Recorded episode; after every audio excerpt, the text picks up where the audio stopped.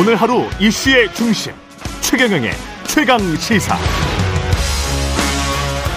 네, 여야 원내대표가 어제 이태원 참사 진상규명 위한 국정조사에 대해서 논의했지만 합의에 이르지는 못했고요. 여야 모두 약속한 초당적인 협력 예, 가능할지 모르겠습니다. 당권 주자 중 한 분인 국민의힘 윤상현 의원 전화로 연결돼 있습니다. 안녕하세요. 예, 안녕하세요. 예. 의원입니다. 예, 의원님 뭐 먼저 복잡하게 돌아가는 동북아 정세 관련해서 질문 드릴게요. 예, 예. 예. 예, 북한이 계속 저렇게 나오고 있는데 예. 그 이달 중순에 이제 G20 정상회의가 있습니다. G20. 예, 근데 어제 박지원 전 국정원장은 대통령실이 이거 순방 일정을 축소하거나 재검토할 게 아니고 예. 무조건 참석해서 우리의 이익과 국익을 지켜야 된다. 가서 좀 예. 뭔가 외교 활동을 해야 된다. 이렇게 이야기를 하시던데 어떻게 생각하세요?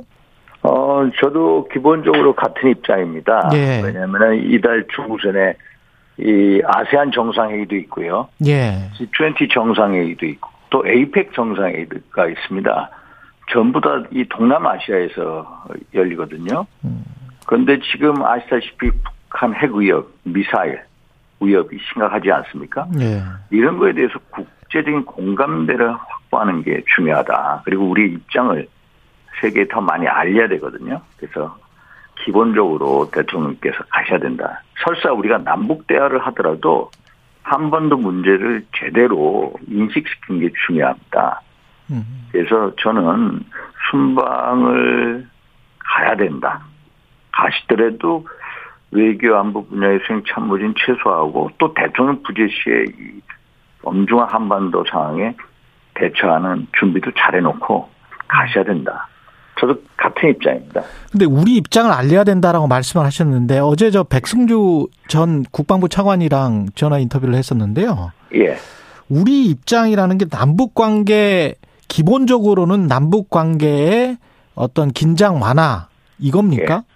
우리 입장이 우리 입장이 외신이랄지 한국 언론에 비춰진 우리 입장은 아, 우리 입장이라는 게 뭐냐면은 예. 일단 북한의 핵 뭐 시점이라든지 앞으로 있을 거 예. 또 미사일 도발에 대해서 올해 암 올해까지 한 100여 발에 대한 미사일 도발이 있었거든요. 그랬죠. 이런 문제에 대해서 국제적으로 인식을 시켜야 됩니다. 또 이런 문제에 대해서 우리가 어떠한 대응을 하겠다라는 것을 각인시켜야 되거든요. 예. 그래서 일단은 가시는 게 옳다라고 아. 봅니다. 우리 대응은 지금 강대 강이다 이렇게 표현을 할 수 있습니까? 뭐 강대강이다라고 하는데 예. 일단 강대강이란 말이 좀 어폐는 있습니다. 예. 강대강으로 갔다면 북한이 하루에 11월 2일 같은 경우에 미사일 도발을 25발을 쐈거든요. 예. 그럼 우리가 미사일 또 똑같이 대응했어야죠. 25발. 음. 그런데 우리는 그 정도 안 했거든요. 우리는 당시 그 NLA 이남, 그렇죠. 이 속초 앞바다, 울릉도 서쪽 150km 지점인가요? 음. 그게 NLA 이남 26km 지점에 떨어졌다고 하거든요. 예. 그래서 우리는 비례성의 원칙에 따라서 4시간 만에 NLL 2부 같은 좌표 지점에다가 또 세발, 거기에 대해서만 대응을 한 거죠. 예, 그거에 대해서 대응했거든요. 그게 어떻게 보면 단호하면서도 신중한 대응이다라고 봅니다. 음. 그러니까 우리의 어떤 능력을 보여주면서도 지나치게 상황을 에스컬레이시 시키지 않거든요. 예. 그래서 자제력 있는 대응을 했다. 단호하고 신중한 대처를 했다. 이렇게 봅니다. 그래서 강대강 대치 전략이다라는 것은 좀 어폐가 있다라고 저는 보고 있습니다. 근데 북한이 조선중앙 TV인가요? 어제 예. 그제 계속 보도하는 거 보면 예, 이제 가짜 뉴스를 그 북한 주민들은 모를 텐데 예, 예. 뭐 울산 앞바다에 떨어진 것처럼 이야기를 하잖아요. 예, 예. 어제 노동신문에 이제 울산 앞바다 80km 지점에. 그렇죠. 예, 조선중앙 TV에도 무슨 그래픽까지 다 해가지고 네. 예, 예. 그래서 두 발의 순항 미사일을 쐈다라고 하는데. 그런 식으로 뭐 거의 뭐 그 혼, 혼을 낸 것처럼 마치 예, 예. 그런 식으로 이제 호도를 하고 있는데 이게 예. 북한의 의도는 뭘, 뭐라고 생각하세요? 결국 내부 단속령이죠. 네이버 단속령이다. 예. 예. 이게 어떤 노동신문이나 중앙조선 TV에 실렸거든요. 예. 결국 어, 북한의 도발에 대해서 우리가 맞, 대응한 거 제가 좀 전에 말씀드린 NLA 2부 이 20km 26km 지점에 대응한 거에 대해서 인정을 했거든요. 예. 인정을 한 거에 대해서 다시 맞받아치는 식으로 소위 말해서 순항 미사일 두 발을 울산 앞바다 80km 지점인가에 쐈다. 예. 라고 해가지고 어떤 내부적인 어떤 이 동요를 막고 내부적으로 어떤 인민 주민들에 대한 관리 측면에서 이런 가짜 뉴스를 퍼뜨리지 않나 이렇게 생각을 합니다. 이게 우리가 이제 어쩔 수 없이 맞대응을 할 수밖에 없다고 보여지긴 하는데요. 그런데 예. 이제 좀 답답한 건 어, 얼핏 걸핏 잘못하다가 이제 삐끗해서 국지전이 벌어질 수도 있는 있는 것 아닌가라는 그런 우려. 그 다음에 예, 돌파구로 마련해야 되지 않나. 예, 예. 어차피 대화로 풀려면 예, 예. 그 돌파구에 관해서는 어떻게 생각하십니까? 돌파구라는 것은 일단 이런 식으로 우리의 확고한 의지 그리고 능력을 보여줘야 됩니다. 음. 옛날 로마의 사상가 베라티우스는 전쟁을 준비해야 전쟁을 막는다라고 하지 않았습니까? 예. 결국 북한의 도발에 대해서 단호하고 신중한 대처를 하면은 결국 이 대화의 물꼬가 풀리는 거지. 북한이 강 강성 도발하는데 가만히 있는다. 어떤 대화의 물꼬만 찾는다. 이건 음. 아닙니다. 행동으로 보여줘야 됩니다. 행동으로 보여주는 데 있어 중요한 것은 의지와 능력 두 가지입니다. 그러, 그러다 보면 북한이 어떤 계기로 대화에 응하게 될까요? 어떻게 보십니까? 뭐 대화에 관한 계기는 뭐 예. 북한 마음이지만은 예. 요번 저는 윤석열 대통령의 대응 대단히 잘했다고 봅니다.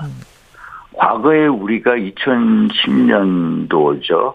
3월 26일 천안 폭침 사건이 나지 않았습니까? 예. 46명의 젊은 수병들, 정말 우리 아들들이 전부 다 산화됐습니다. 그 당시에 대통령, 이명박 대통령께서 전쟁 기념관에서 대국민 담화를 발표하시죠. 북한이 다시 도발한 원점 타격을 하겠다. 예.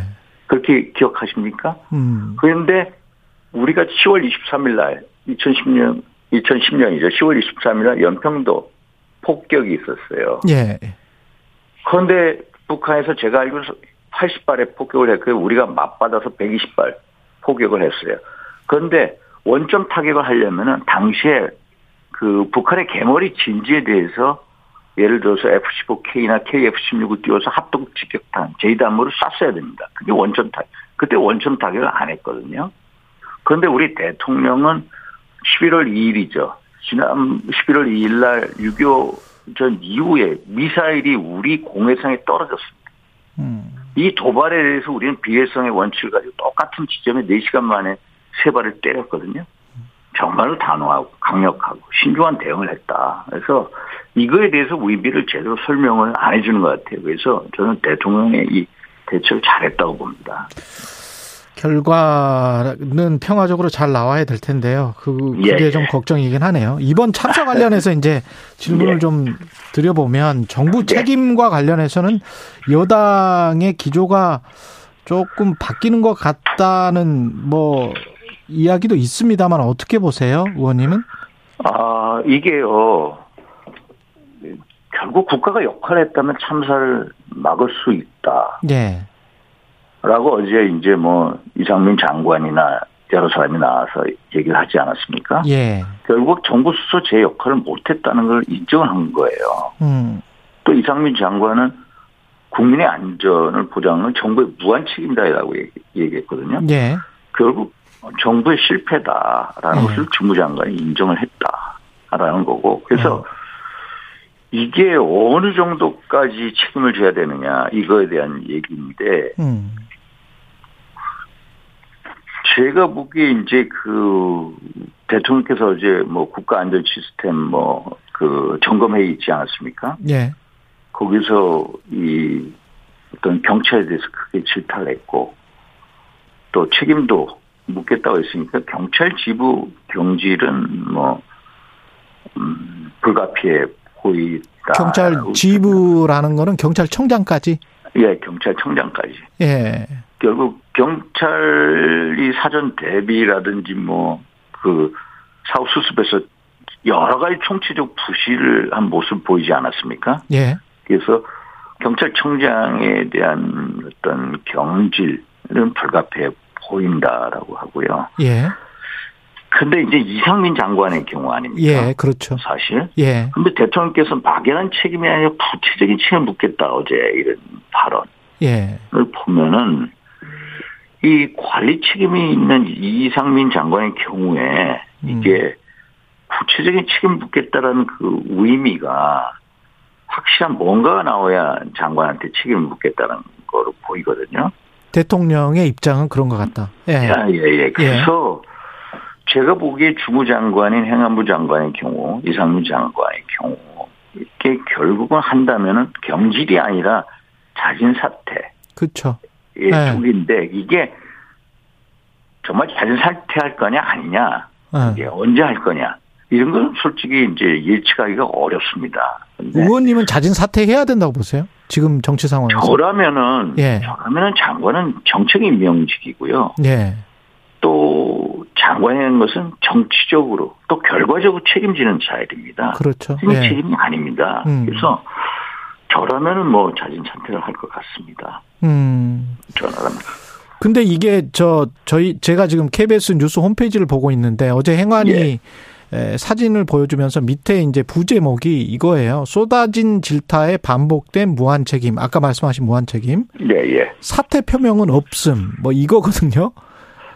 무한 책임을 지겠다라고 예. 하는 거 결국 결- 그거는 정치적인 책임을 지겠다는 걸로 들리거든요.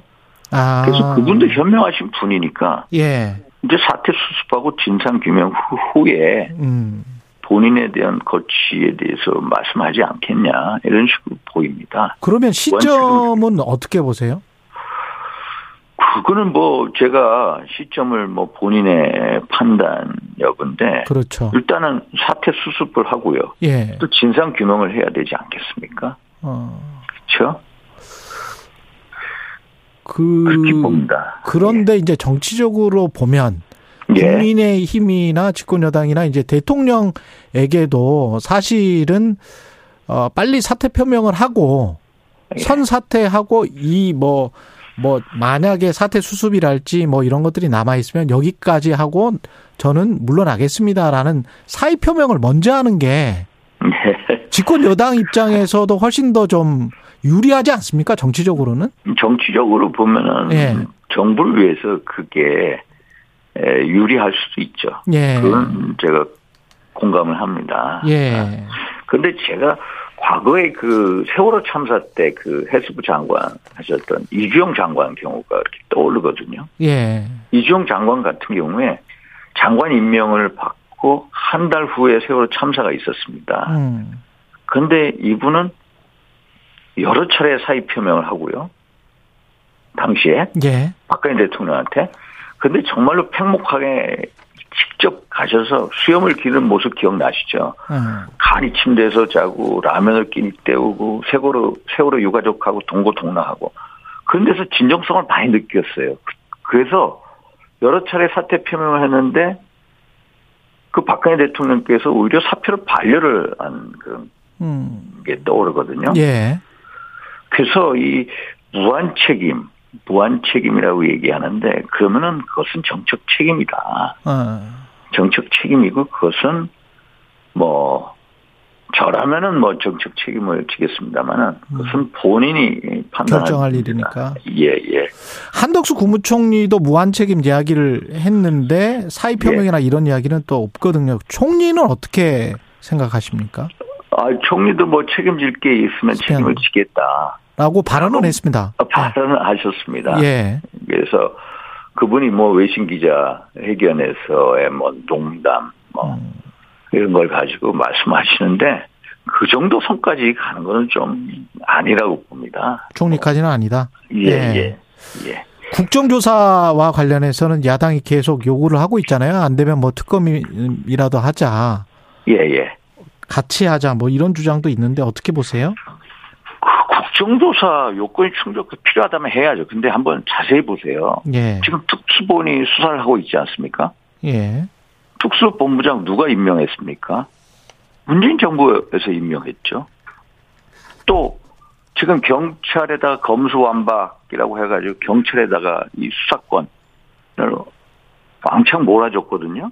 음. 그래서 경찰이 수사권 주체로 만든 장본인 빈장입니다. 음. 그래서 민주당은 도리상 경찰 수사를 지켜봐야 한다. 그런데 자꾸 국정조사 얘기, 심지어 특검까지 얘기. 아, 국정조사 과거 해가지고 국정조사 제대로 조사할 수도 없어요. 그냥 정쟁, 정쟁의 장이 돼버리거든요. 정치 공방의 장이 돼버리거든요. 그래서 국정조사 하자고 하는 거는 솔직히 정치 공세로 보입니다. 제가요, 예. 저도 과거에 뭐 국정조사 이렇게 참여해보고 했지만 이 우리가 국회에서 국정감사 및 조사에 관한 법률이 있습니다. 그 법률에 보면요. 국정조사는 기본적으로 재판이나 뭐 수사 중인 사건의 소추에 관여할 목적으로 행사돼서는 안 된다라는 규정이 있습니다. 그래서 국정조사에 어떤 여러 뭐 증인이 참고인을 불러더라도 묵비권 행사가 수가 있고요. 음. 수사나 재판에 영향이 있다 하면 안 나올 수도 있습니다. 그래서 국정조사를 가지고 정말로 제대로 된 조사를 했느냐. 그렇게 된 경우 거의 없습니다. 음. 그래서 국정조사 요구는 일종의 정책 공방이다. 정쟁으로 가자는 얘기다. 그래서 재난의 정치와 의도가 보이지 않느냐라는 게 이제 저의 입장입니다. 이번 참사의 원인은 뭐 여러 가지가 복합적으로 뭐 어, 작용한 것 같기는 합니다만 어떻게 보십니까?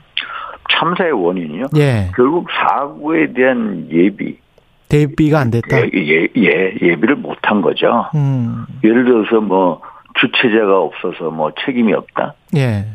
이건 말이 안 됩니다. 기본적으로 말이 안 되는 얘기고요. 예.